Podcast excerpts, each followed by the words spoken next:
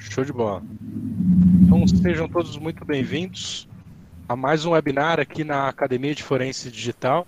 Para quem não me conhece, eu sou Renan Cavalheiro, CEO aqui na FD, e hoje eu tenho o orgulho imenso de receber o antigo colega de trabalho, Daniel Nering.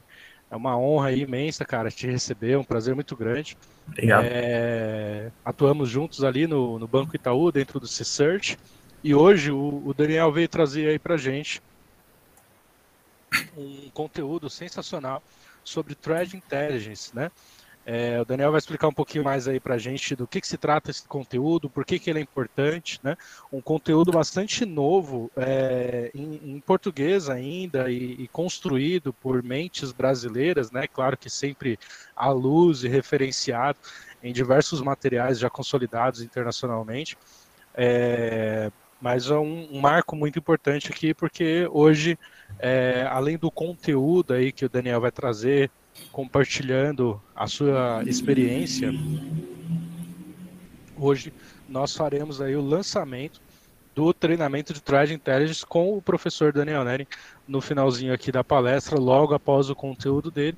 Para quem não sabe, né, que não conhece o nosso jeito, a gente dificilmente faz é, uma live puramente comercial, né? A gente gosta de realmente trazer conteúdo, realmente buscar sermos é, úteis, relevantes na vida, na carreira de quem está participando.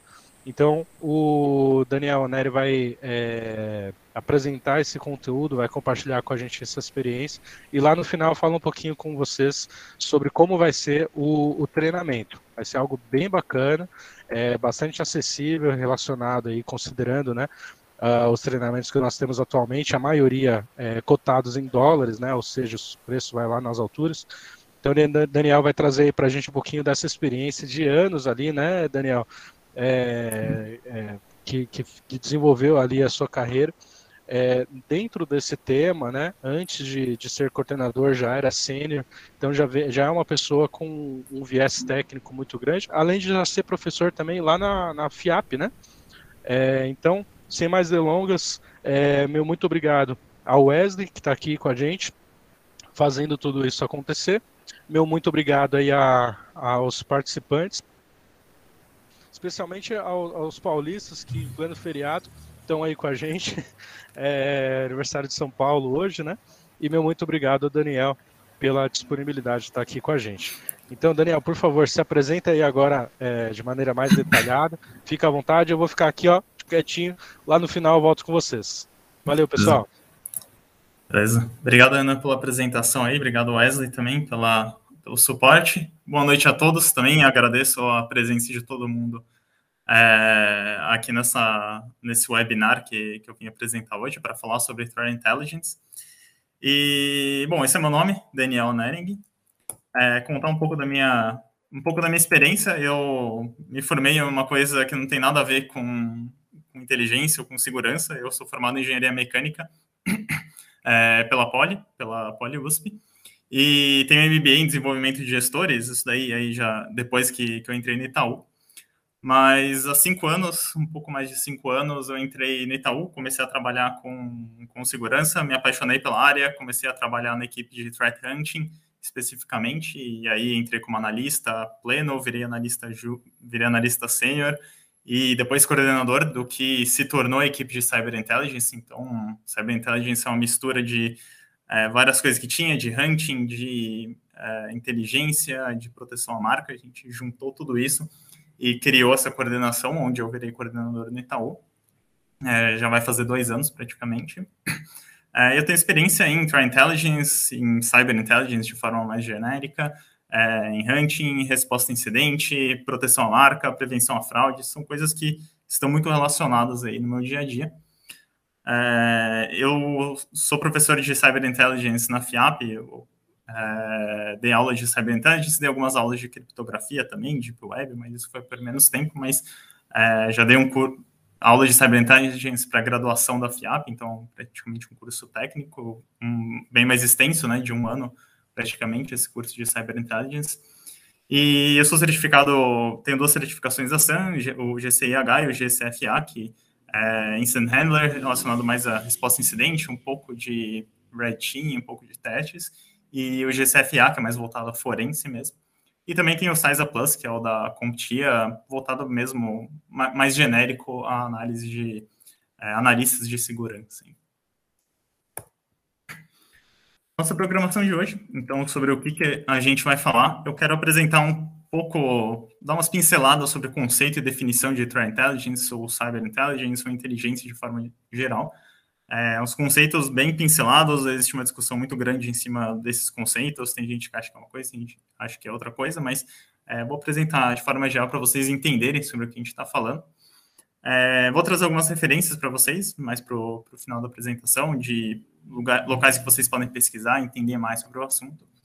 Vou falar sobre o mercado de trabalho de forma geral, então, o que é trabalhar com Threat Intelligence, o que é trabalhar com é, inteligência cibernética. Vou tentar dar alguns exemplos de vida real, exemplos práticos, como que é trabalhar isso no dia a dia.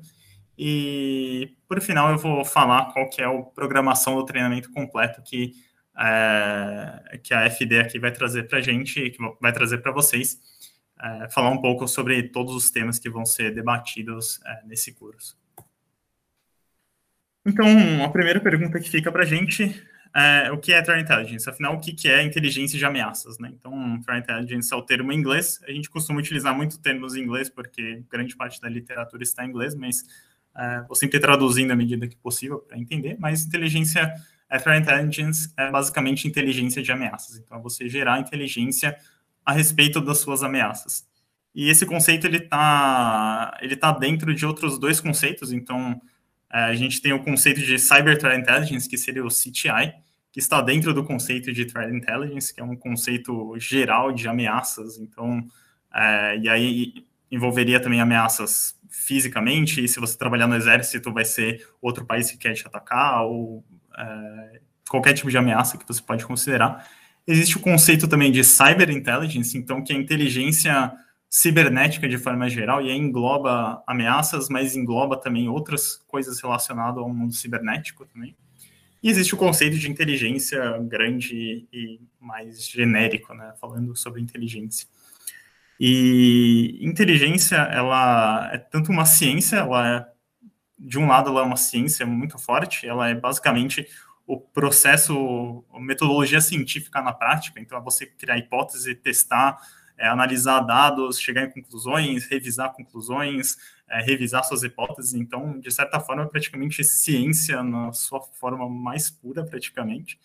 Só que, de outro lado, também a arte, porque ela depende muito de criatividade. Às vezes você precisa é, criar, juntar informações completamente diferentes, você precisa juntar sua experiência com ciência, com criatividade e chegar em conclusões e conseguir analisar os casos. Então, é, é uma mistura de ciência e arte muito, muito interessante a inteligência.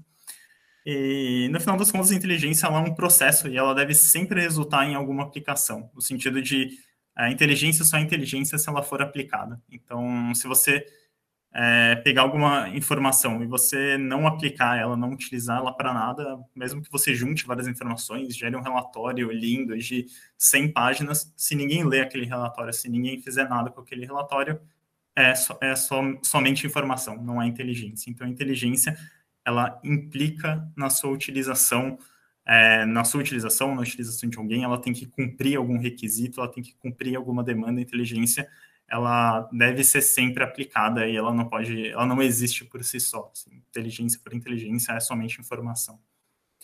É, e grande parte dos conceitos que a gente tem de inteligência, que a gente criou de inteligência, hoje em dia já vem evoluindo mais essa parte cibernética, mais empresarial, é, digamos assim, da inteligência. Muitos dos conceitos vêm da, do mundo militar, exatamente, porque, é, porque esse conceito de inteligência ele vem muito antes de termos computadores muito antes de ter é, revolução industrial, então desde sempre esse conceito de inteligência ele permeia a, a guerra, ele permeia as ameaças, ele permeia o mundo, talvez de, de formas diferentes, mas ela sempre sempre existiu e sempre foi muito utilizado, principalmente é, na guerra, o que não deixa de ser é, fácil de você aplicar para o mundo cibernético, porque a gente vive numa guerra, entre aspas, contra diversas ameaças. Se você estiver trabalhando no exército, vai ser uma guerra cibernética mesmo. Então, é, grande parte dos conceitos vem desse mundo militar. E como não poderia deixar de citar aqui, como todo é, boa apresentação de, de Threat Intelligence, é, falar essa famosa frase do livro da Arte da Guerra, que eu também não li, mas eu imagino que a maior parte das pessoas que citam também não leram, mas é, é bem interessante que basicamente resume o conceito de, de inteligência, por que, é, se faz inteligência. Se você conhece o inimigo e conhece a si mesmo, não precisa temer o resultado de 100 batalhas. Essa frase bem famosa.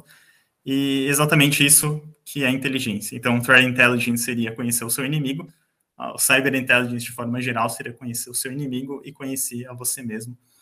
E aí você não precisa temer o resultado de 100 batalhas, porque você vai estar sempre preparado para qualquer que seja o cenário.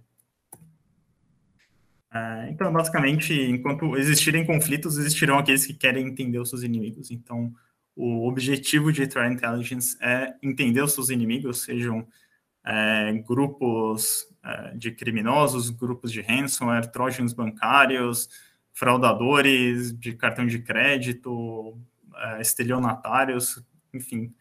É, não, não, faltam inimigos para o mundo empresarial ou para o mundo é, militar, aqui para o mundo corporativo. Então, é, enquanto existirem inimigos, a gente precisa, a gente quer e a gente precisa entender quem são esses inimigos, quais são suas capacidades e como que eles operam, para a gente conseguir se preparar é, para eles, conseguir preparar na guerra, conseguir se preparar no, é, no mundo corporativo também, para conseguir combater esses inimigos, né?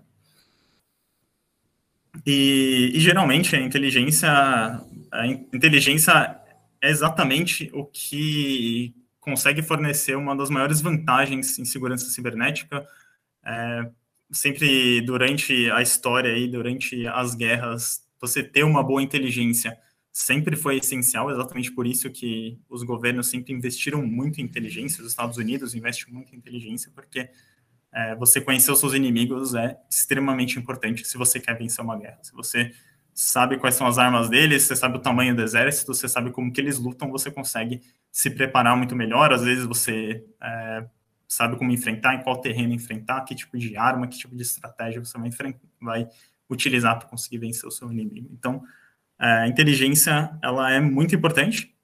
É, o mundo corporativo nos últimos anos vem começando a entender o quanto inteligência é importante, principalmente é, com a importância cada vez mais de, é, de cyber, né? Então, cada vez mais as empresas estão investindo em cyber, estão percebendo a necessidade de você investir em segurança cibernética e não é, que você não pode deixar de lado esse tipo de, de investimento. Então, à medida que é, cyber security vai se tornando mais importante, inteligência, threat intelligence vai se tornando importante é, em conjunto com isso. Basicamente, como que a gente faz? Então, como que né, se produz inteligência? Então, uma das formas de é, se produzir inteligência, ela pode ser resumida no chamado de ciclo da inteligência. Existem diversos ciclos de inteligência, eu gosto desse. Eles são similares de, de certa forma, mas ele é basicamente resume qual é o processo para você criar inteligência. Então, como que você faz inteligência na prática, na vida real? basicamente consiste em cinco passos. Então, o primeiro passo é você é, precisa ter um planejamento, você precisa ter um direcionamento de alguém. Então, às vezes, você tem um direcionamento mais operacional, como, por exemplo, é, a gente sofreu um incidente de um malware específico, tem um malware que infectou uma máquina, é, eu preciso gerar inteligência a respeito desse malware, eu quero entender quem que é, que tipo de atacante, que tipo de ameaça, qual que é o impacto, é, pode ser isso. Então, no dia a dia, você vai ter diversos, você pode ter diversos tipos de direcionamento nesse sentido, de você pegar incidentes, principalmente vem muita coisa do SOC, muita coisa de resposta a incidente. Como você pode ter direcionamentos mais estratégicos, às vezes. Então, por exemplo, você vai. A sua empresa resolveu comprar outra empresa. Quando você compra outra empresa, você vai comprar outra marca, você vai comprar outra estrutura, outra infraestrutura, você vai comprar outros colaboradores que vão vir junto, então tudo isso vai é, vai ter muita informação, vai ter muita coisa, vai ter um ambiente novo, consequentemente você pode ter novas ameaças, você pode ter é, mais colaboradores que podem ser alvo, você pode ter uma marca que pode ser alvo para fazer phishing, para fazer engenharia social, então você pode ter gerar inteligência de uma forma, ter esse planejamento, esse direcionamento de uma forma mais estratégica para sua empresa e para onde quer que você esteja trabalhando. Então, a partir desse direcionamento, a gente vai ter a coleta e processamento dos dados. Então, é, os dados eles estão em diversas fontes, estão em diversos locais. A gente tem que colecionar indicadores, tem que colecionar informações a respeito daquele malware que infectou a máquina. É, eu quero entender como que ele funciona. Às vezes, fazer uma análise reversa daquele malware, você coletar dados de uma análise reversa, de uma análise forense. É, e você muitas vezes precisa processar esses dados também, então às vezes são quantidades absurdas de dados, não tem como você trabalhar com eles um a um, você precisa ter uma forma, muitas vezes uma ferramenta de processar todos esses dados. É, você analisa esses dados, então depois de pegar tudo isso, você precisa começar a analisar, entender o que está acontecendo ali, puxa, quais são as técnicas que esse malware utilizou, é, com quem que ele se comunicou, com quem que ele não se comunicou, se ele fez movimentação lateral, se não fez movimentação lateral, se ele tentou roubar informação, se ele não tentou. É, e aí você analisa essa informação, você cruza com outros é, com outras informações, às vezes para você entender que tipo de família de malware que aquele que você pegou representa, você pegar similaridades com outros malwares, com é, com outros atores, eventualmente. Então, você vai analisar todas as informações. Você vai produzir algum tipo de informação, então você pode produzir um relatório que você vai entregar para a equipe de resposta incidente para falar, olha só, esse malware é, funciona dessa forma, ele utiliza essas técnicas, vocês é, podem se preparar dessa forma, vocês podem entender melhor essa ameaça dessa forma. Você pode criar, por exemplo, uma regra IARA ou uma regra SNORT para tentar detectar e se proteger dessa ameaça no futuro. É, enfim, diversas coisas você vai produzir para que ela seja disseminada. Então, você vai produzir e aí você vai disseminar, que é a parte que você realmente distribui e passa para a equipe de resposta acidente, passa para a equipe de engenharia, passa para o seu chefe, passa para o CISO, a informação que você precisa passar, que, que vai ser utilizado por essa, por essa pessoa. Né? A inteligência precisa ser aplicada, você vai pegar essa inteligência e você vai aplicar em algum lugar. E a partir dessa disseminação, você pode ter outros direcionamentos, então é um ciclo, então cada vez mais você faz, segue o ciclo, recebe um feedback, e às vezes você precisa, puxa, o seu chefe quer fazer uma outra análise, ou precisa entender mais detalhes de um certo é, cenário, você vai lá e você vai passar pelo ciclo de inteligência de novo, então é, isso se, pode se repetir várias vezes, cada vez mais você vai gerando mais inteligência. E como fazer? É, eu resolvi trazer aqui um, alguns exemplos práticos de como fazer inteligência, na verdade. Só que antes disso, é, preciso falar sobre fontes de inteligência. Então, é, eu falei aqui na, na etapa de coleta. A gente vai coletar informação de vários locais, a gente pode coletar é, diversos tipos de informação para gerar inteligência. Então, na verdade, essas não são fontes de inteligência por si só, são fontes para você gerar inteligência, mas assim, é uma coisa conceitual mesmo. Geralmente a gente chama de. Uh, a gente acaba chamando de inteligência, mas não necessariamente é inteligência. E são basicamente três, existem outros, mas eu entendo de forma mais genérica, são três. É, o primeiro, o OSINT, ele acaba sendo uma mistura, de certa forma, dos outros dois, mas ele tem uma particularidade, que é o Open Source Intelligence, que é uma das fontes de inteligência mais utilizadas por um analista de inteligência ou por quem trabalha com isso, que é basicamente as fontes de inteligência que estão abertas para a internet, ou seja, open source. Então, é tudo que está aberto para a internet ou é, aberto fisicamente, né, se você for considerar que você pode considerar é, inteligência física também, tudo que está na internet pode ser considerado é, OSINT. Na internet, tanto no, na Open Web como na Deep Web também, se isso for, é, se você pode considerar, até na Dark Web, se você considerar. Então, é, basicamente, tudo que as pessoas, todo tipo de informação, todo tipo de inteligência que as pessoas e as máquinas e os robôs expõem para a internet de alguma forma pode ser considerado OSINT. O que não é o Sint é o que é gerado dentro da sua organização, por exemplo. Então, a empresa gera essas informações, gera esses logs, gera esses dados. É, isso não é o Sint porque ele não está exposto de outra forma. É, o Sint é tudo que está exposto para a internet e a gente vai utilizar é, diversas ferramentas, existem diversas ferramentas na internet para auxiliar a gente a coletar esse tipo de informação. Uma dessas ferramentas, na verdade, é um repositório do GitHub aqui à direita, é o OSINT Brazuca, que o mascote aí é o nosso famoso vira-lata caramelo.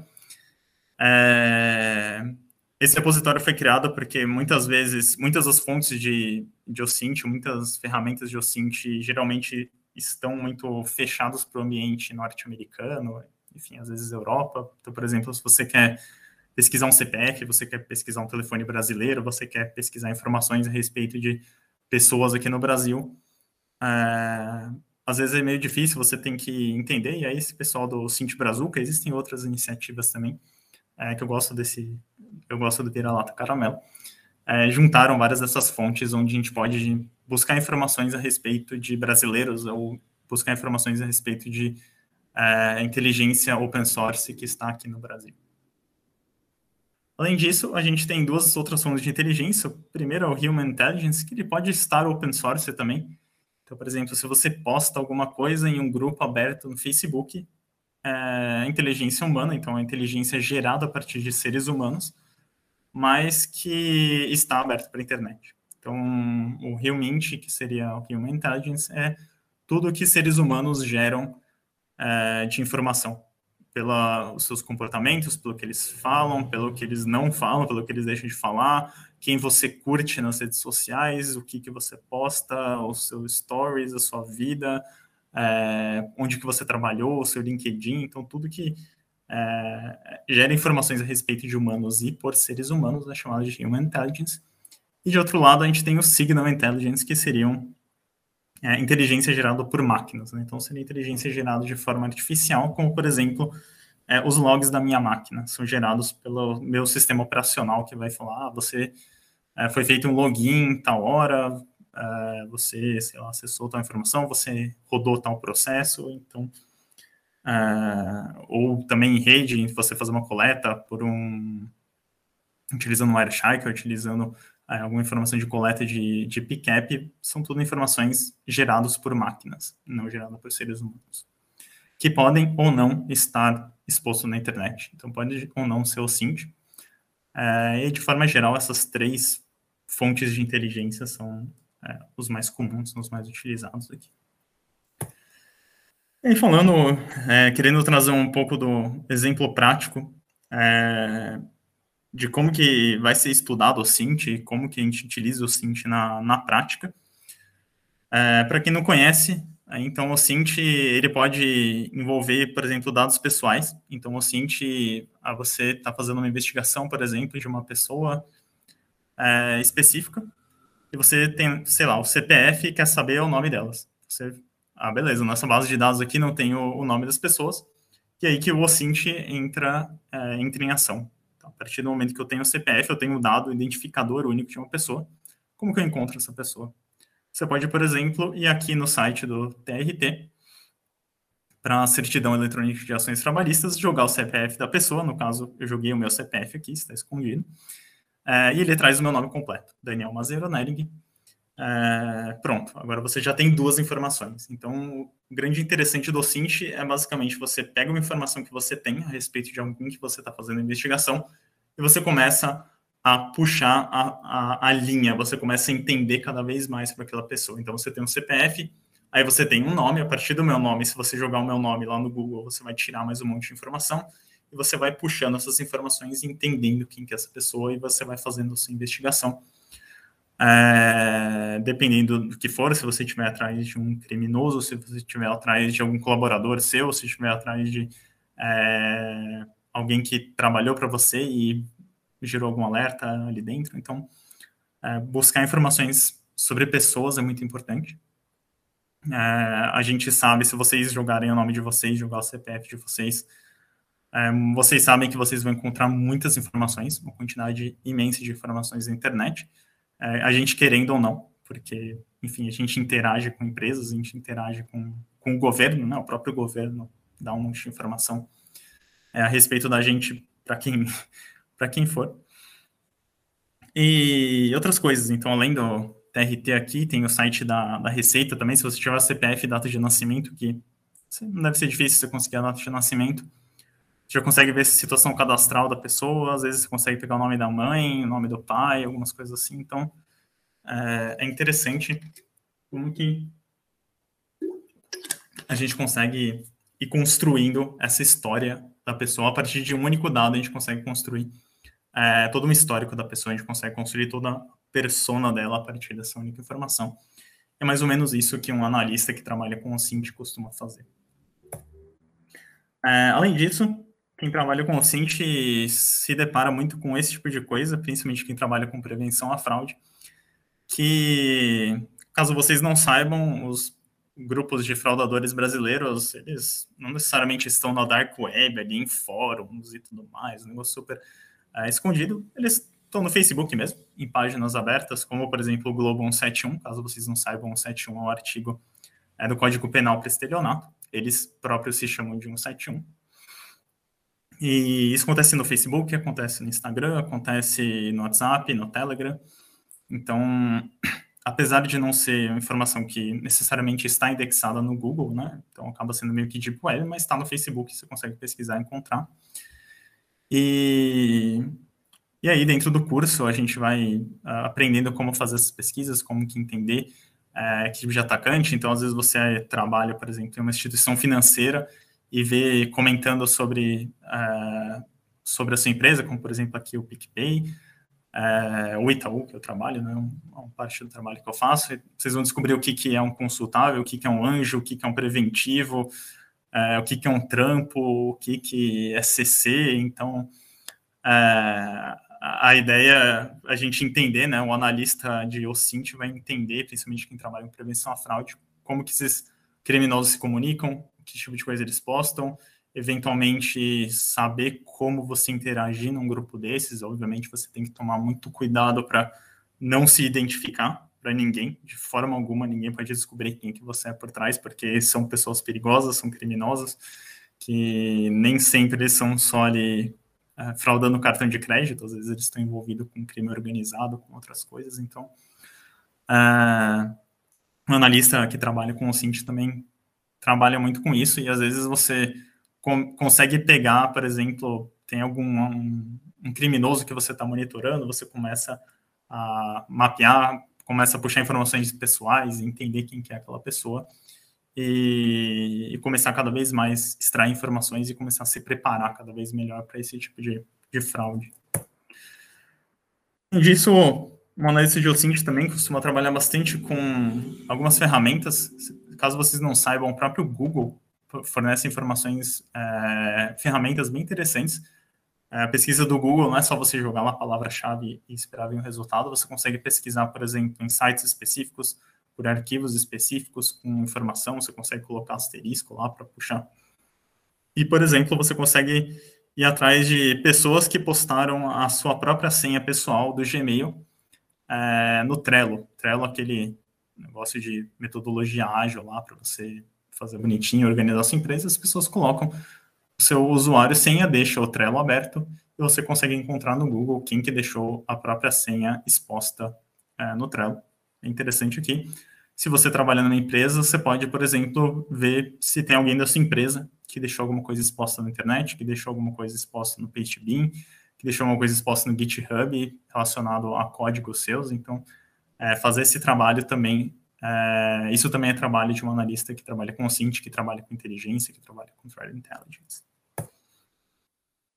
Além disso, é, trabalhar com Cint também pode ser é, pode ajudar a encontrar pessoas desaparecidas. Essa é uma iniciativa dessa empresa chamada Trace Labs, que basicamente você tem uma lista de pessoas desaparecidas, no caso nos Estados Unidos, e as pessoas da internet veem aquilo e começam a pesquisar na internet a respeito, ou coletar o SINT, de onde pode estar aquela pessoa desaparecida. E, surpreendentemente, funciona. Você pega, uma, imagina, um monte de analista, um monte de gente que entende o que está fazendo, começar a procurar por uma pessoa, ver se ela deixou algum rastro na internet.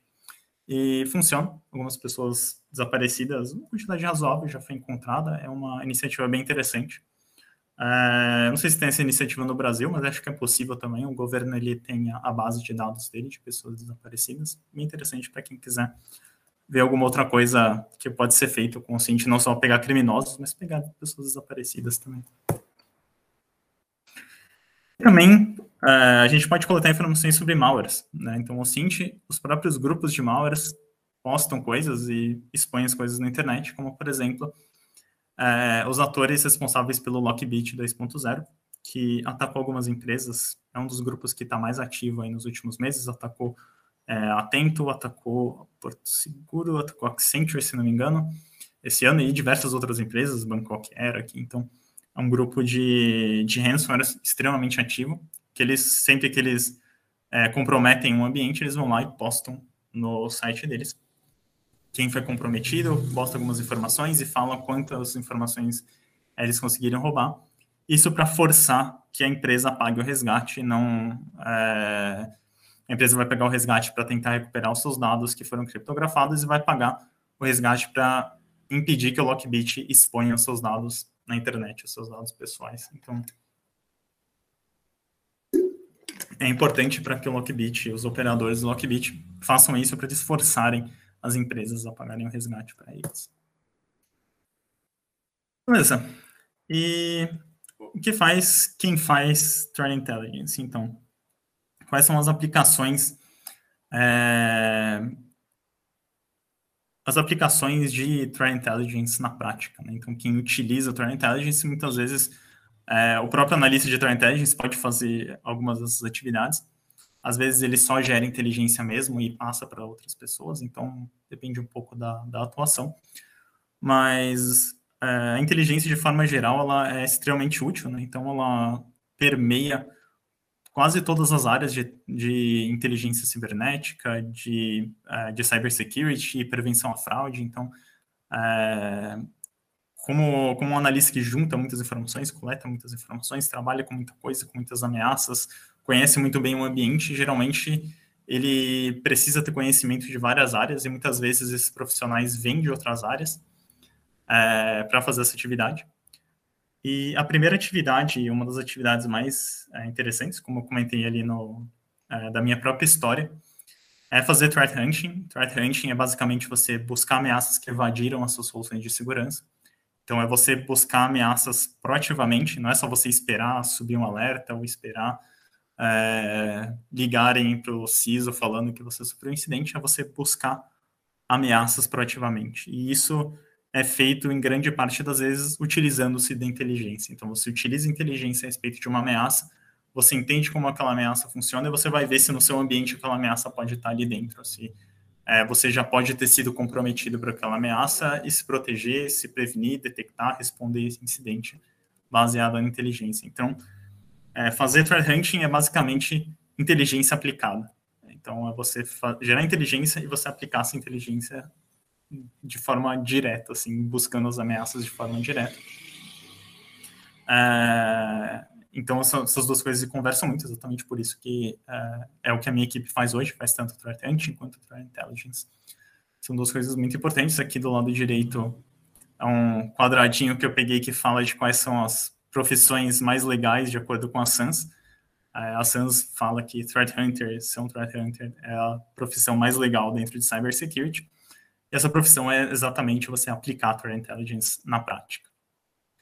Além disso, trabalhar muito com resposta a incidente, como eu falei, são duas coisas que estão extremamente conectadas, tanto que eu estou na gerência de resposta a incidente, então meu, meu chefe é, faz parte de um CSERT, então o CSERT ele é tanto a parte de resposta a incidente quanto a parte de inteligência, porque as duas coisas também comunicam junto.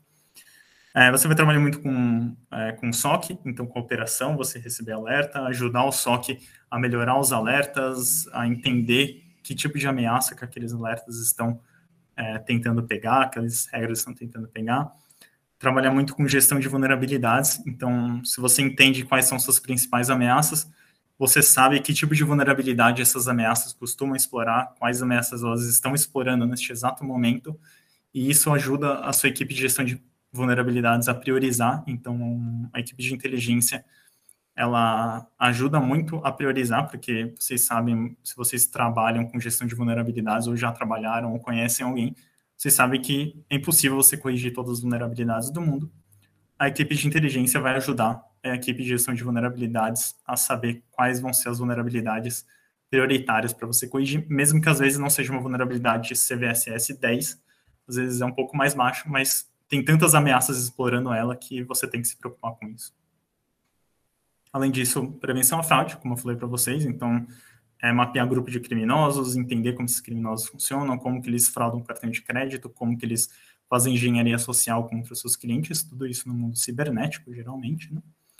Fazer proteção à marca, então, é, quem que está utilizando sua marca em redes sociais, quem está utilizando sua marca para fazer phishing, para roubar cartão de crédito e fazer fraude lá na frente, então essa parte de proteção à marca é muito importante. E muitas vezes também ajudando a conscientizar as pessoas e ajudar na conscientização, porque você sabe quais são as principais ameaças, como os atacantes estão agindo, consequentemente você consegue conscientizar melhor os seus clientes, os seus colaboradores, a eles se prevenirem aos ataques mais recentes. Então, o analista de threat intelligence ele está sempre é, sempre na frente da batalha, e sempre tem que estar tá sempre bem informado em tudo que está acontecendo mais recente. Ele ajuda a conscientizar as pessoas a entenderem como se prevenir e como é, impedir que esse tipo de, de ataque afetem elas. Olha aqui. E para mostrar um pouco disso que eu estou falando para vocês, é, eu peguei uma pesquisa da Sans, a Sans faz uma pesquisa todo ano com diversos outros é, fabricantes é, a respeito de diversas carreiras de Cyber Intelligence, no caso de Threat Intelligence aqui diversa carreira de cybersecurity, desculpa.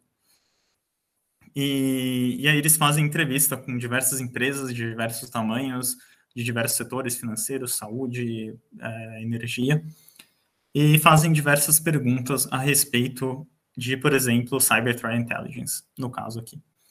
É, e aí eles fizeram algumas perguntas, uma delas é se você tem requerimentos de, de inteligência, então, naquele primeira etapa ali do ciclo de inteligência, quem que costuma contribuir com os planejamentos e os direcionamentos da equipe de inteligência. É, o primeiro deles é o SOC, então, geralmente, a parte de operações, muitas vezes que faz resposta incidente, uma parte de resposta incidente, é, é uma das, das equipes que mais contribui para requerimentos de inteligência, para a equipe de inteligência trabalhar. Às vezes, o próprio, a própria equipe de inteligência, às vezes fazendo é, threat hunting ou trabalhando, fazendo investigações, é, tem vários requerimentos, resposta a incidente, gestão de vulnerabilidade, então todas essas é, equipes é, fazem muitas solicitações para equipe de inteligência, é, exatamente porque uh, elas con conseguem trabalhar muito em conjunto, elas têm muitas sinergias, e, e geralmente uma inteligência mais operacional. E aqui um pouco mais para baixo, você vê que 35% é, executivos, então unidade de negócio, clientes, geralmente estão mais a, é, ligados a uma inteligência mais estratégica, principalmente os executivos. Então, é, é muito comum executivos fazerem diversas solicitações para as equipes de inteligência, porque eles precisam ter uma visão muitas vezes mais estratégica, uma visão mais de risco, e risco é ameaça e impacto. Se a equipe de CTI entende muito bem das ameaças, eu quero um parecer dela para entender melhor o meu risco. Então, a equipe de inteligência ajuda muito nessa parte de avaliar risco e, avaliar qual que ajuda a tomada de decisão de executivos. Aqui em cima falando se a organização costuma ter é, recursos focados em CTI. Então, para vocês verem que, que cada vez mais, já hoje em dia, já tem bastante recursos voltados para CTI, 44% tem um time inteiro dedicado à inteligência, à Cyber Intelligence. É, algumas têm só uma pessoa, alguns aqui, 25%, têm pessoas de diferentes equipes que fazem inteligência, mas eles não estão diretamente fazendo apenas inteligência. Então, uma grande porcentagem aí já tem equipe de inteligência, se preocupa com inteligência e tem pessoas dedicadas, pessoas fazendo inteligência. Então, é, para vocês verem qual é a importância dessa, desse assunto, cada vez mais essa importância para quem trabalha com segurança, com cybersecurity. Uh, e aí, finalmente, quais, né, quais organizações, uh, o que, que, impede essa organização né, de implementar uh, CTI de forma efetiva? E o primeiro motivo deles é exatamente faltam pessoas. O segundo é faltam recursos, falta dinheiro. Todas essas coisas trabalham em conjunto, né? Você não tem dinheiro, você não consegue contratar pessoas melhores e, e vice-versa, né? Você não tem pessoas melhores, você não consegue botar o CTI, você não consegue fazer uma boa inteligência. Então, é muito importante fazer essa parte de, de treinamento e ter as habilidades necessárias para você fazer inteligência. É, é, extremamente importante, é um dos principais, é, é um dos principais faltas que, que os executivos sentem exatamente habilidades e as pessoas terem as habilidades necessárias para fazer inteligência de forma efetiva que traga é, resultados para a empresa. Finalmente, então, acho que é, a gente já pode começar a finalizar aqui, falando sobre como que vai ser o nosso curso completo de Threat Intelligence, o que, que a gente vai falar e o que, que vai abordar esse curso de Threat Intelligence. É, então, primeiro eu vou introduzir alguns conceitos, vou falar sobre, é, vou me aprofundar mais no ciclo de inteligência, principais frameworks, entender, falar um pouco da história, muitas vezes é importante a gente olhar a história em ter um pouco mais em perspectiva qual é a importância da inteligência. Vamos falar sobre alguns frameworks muito importantes, como o QTIM, como o Mitre, o Mitre Ataque, falar sobre o Veris, que está mais relacionado à resposta incidente, mas também é muito importante para a gente. A gente vai falar sobre a resposta incidente em si e como que a resposta incidente conversa com a intelligence. São duas coisas que estão muito ligadas. A equipe de resposta incidente vai gerar insumos para a equipe de inteligência entender as ameaças e quais são os incidentes que estão acontecendo, e vice-versa, a equipe de inteligência vai gerar insumos para a equipe de resposta a incidentes se preparar melhor, entender melhor as ameaças, conseguir responder de forma mais efetiva é, as ameaças que eles forem pegando pela frente, os incidentes que eles pegarem pela frente. Então, são dois, duas áreas que estão trabalhando ali sempre em completa sinergia. Finalmente, vamos falar sobre indicadores de comprometimento, os famosos IOCs, falar sobre pirâmide da dor também, como que ela se relaciona com indicadores e qual que é a importância de compartilhar inteligência, de compartilhar é, informação com outras empresas, com a comunidade de segurança.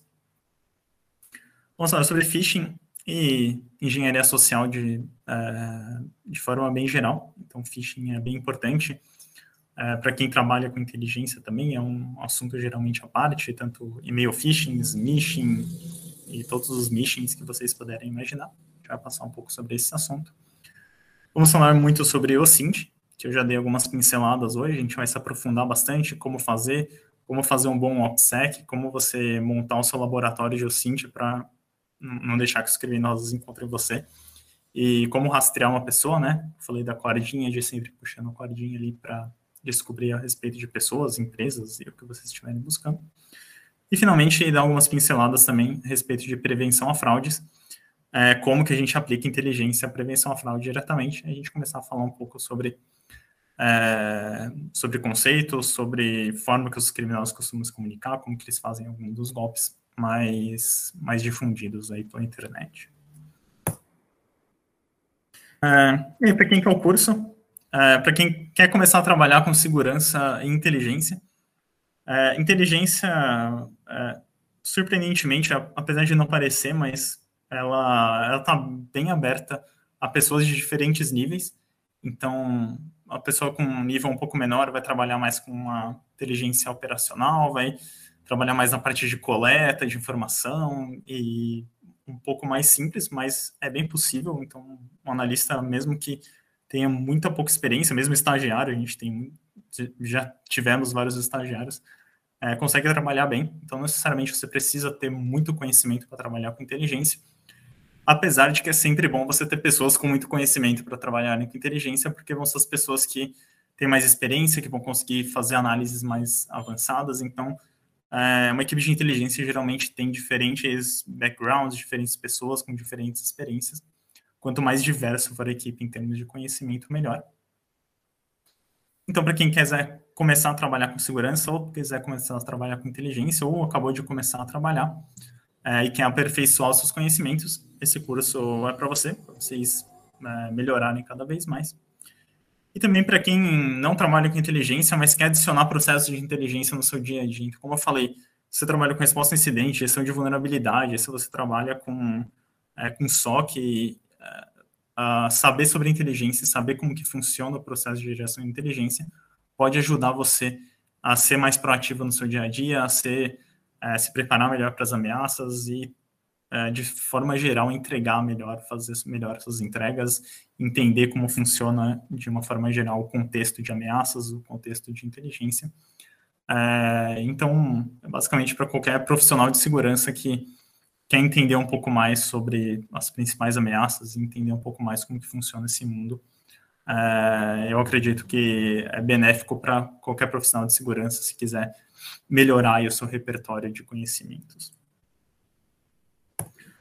Para finalizar aqui, então, algumas referências, caso vocês queiram aprender um pouco mais. É, pessoas são geralmente pessoas que falam inglês aqui, não conheço muitas pessoas que, é, que produzem um material muito bom, assim, muito constante a respeito de inteligência. É, eu gosto bastante dela, da Kate Nichols. É, ela trabalha, trabalhou na Mitre, trabalha, eu acho que agora na Red Canary, enfim, ela trabalhou em várias empresas grandes de inteligência. E ela tem um material bem legal, ela tem vídeos no YouTube, se vocês quiserem ver. Eu acho que, inclusive, deve ter umas, umas legendas aí. Bem interessante o conteúdo dela. Roberto Rodrigues trabalhou também, acho que várias empresas grandes aí. Ele trabalha mais voltado para threat hunting, mas tem umas ferramentas bem legais. Interessante. Rob Lee aqui é praticamente é, é um dos professores da SANS de, de inteligência e forense. Eu tive, é, eu assisti às aulas do Rob Lee quando eu fiz o curso de, de forense. É, ele é uma pessoa que uh, fala muito sobre inteligência trabalhando com resposta incidente sempre em conjunto. É uma das pessoas que começou a falar primeiro disso. David Bianco aqui também, mais threat hunting, é uma das pessoas que iniciou esse movimento de threat hunting. Hoje em dia não posta mais tantas coisas, mas é interessante olhar o, histórico dele. É, livros e artigos.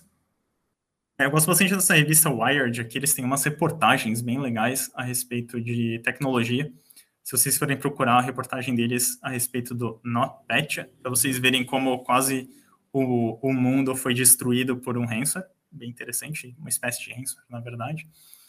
É, Intelligence Driven Incident Response, aqui em inglês, é, é um livro que fala como você fazer resposta incidente voltado é, em conjunto com inteligência.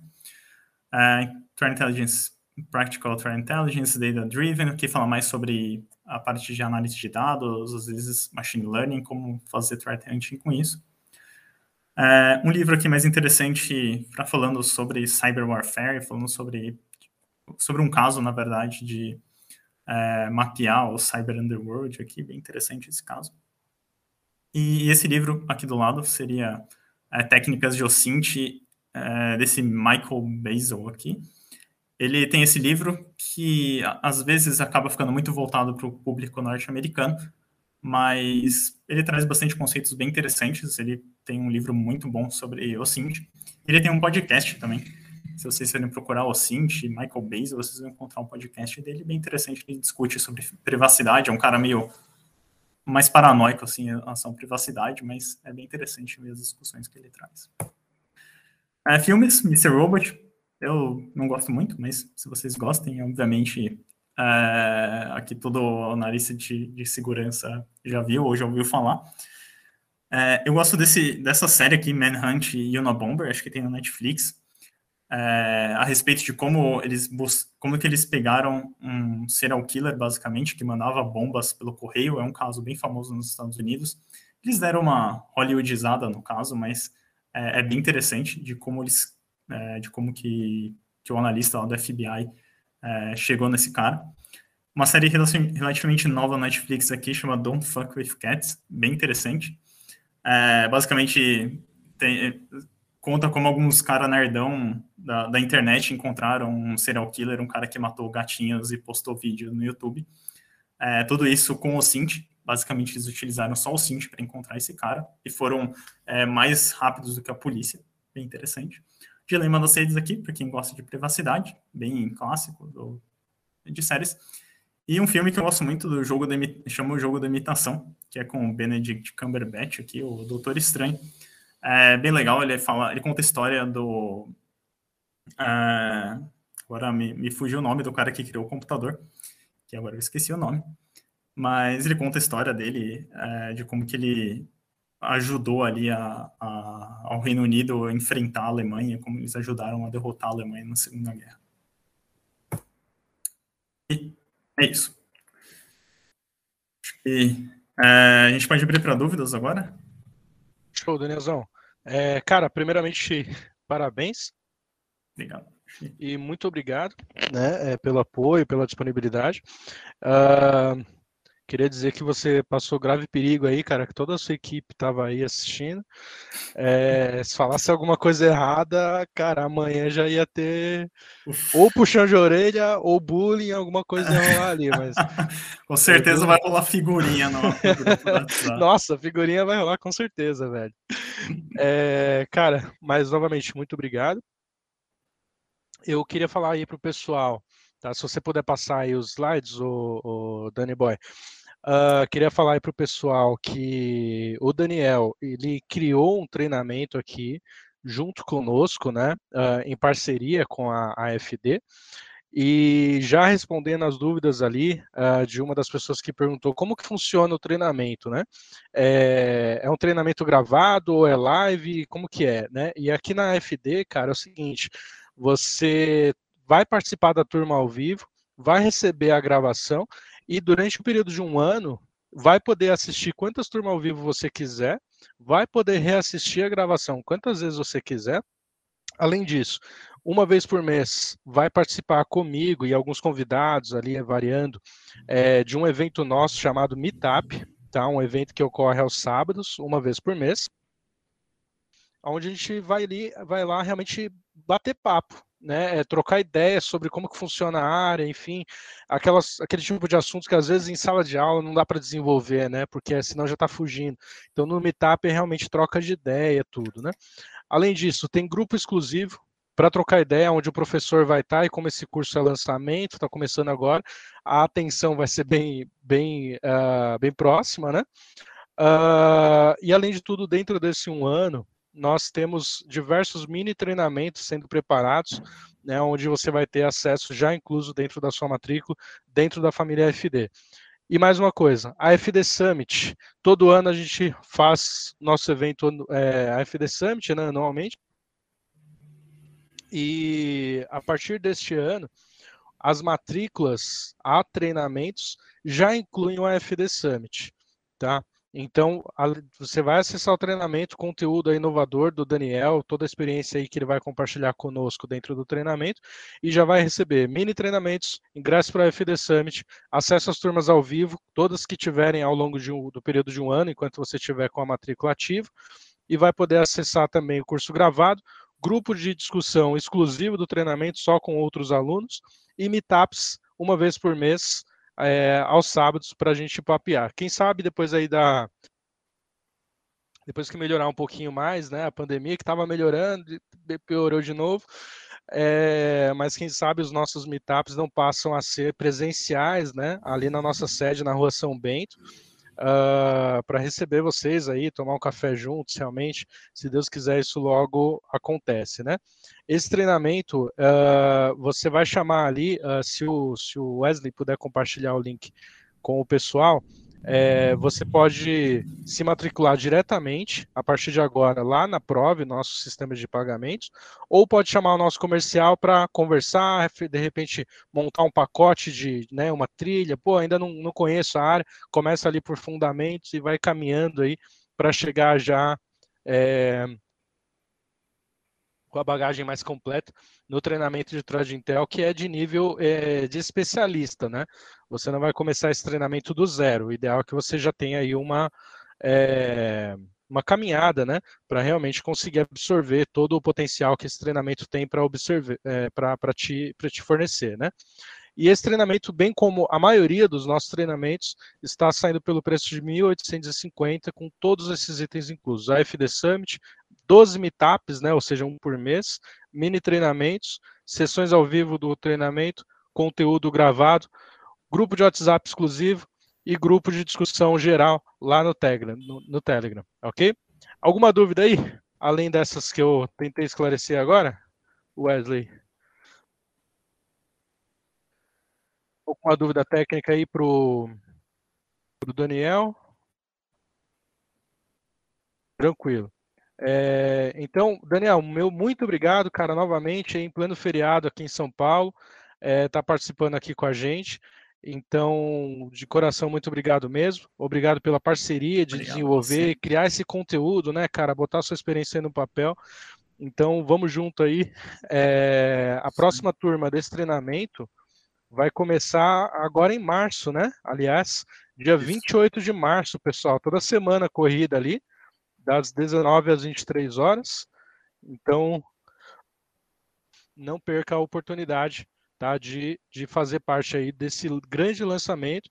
É, eu acredito, isso é opinião, hein, gente? Não é, não estou dando fatos científicos, hein? Eu acredito que seja o primeiro treinamento brasileiro, brasileiro sobre o tema. Tem outros aí, mas são gringos. São é, ministrados por professores em, em língua portuguesa, mas são gringos. Eu desconheço qualquer treinamento criado por brasileiro nesta área, né? E nesse valor então nem se fala, não tem. Tudo que você vai encontrar vai estar em dólar e o que tiver barato é ruim. Né? O que tem muito aí em alguns sites, muitos fracos, né? às vezes 20 minutos de treinamento. E aqui na FD você vai acessar esse conteúdo bastante denso, bastante técnico aí junto ao Daniel, e mais essa série de benefícios que nós criamos aqui para início de 2022 aqui na FD. Tá certo? Então, Daniel, muito obrigado. A todos que participaram aqui, muito obrigado. Um grande abraço. Nos vemos na próxima terça-feira, no próximo webinar. Valeu. Valeu. Wesley, obrigado por tudo aí, meu irmão. Bom descanso.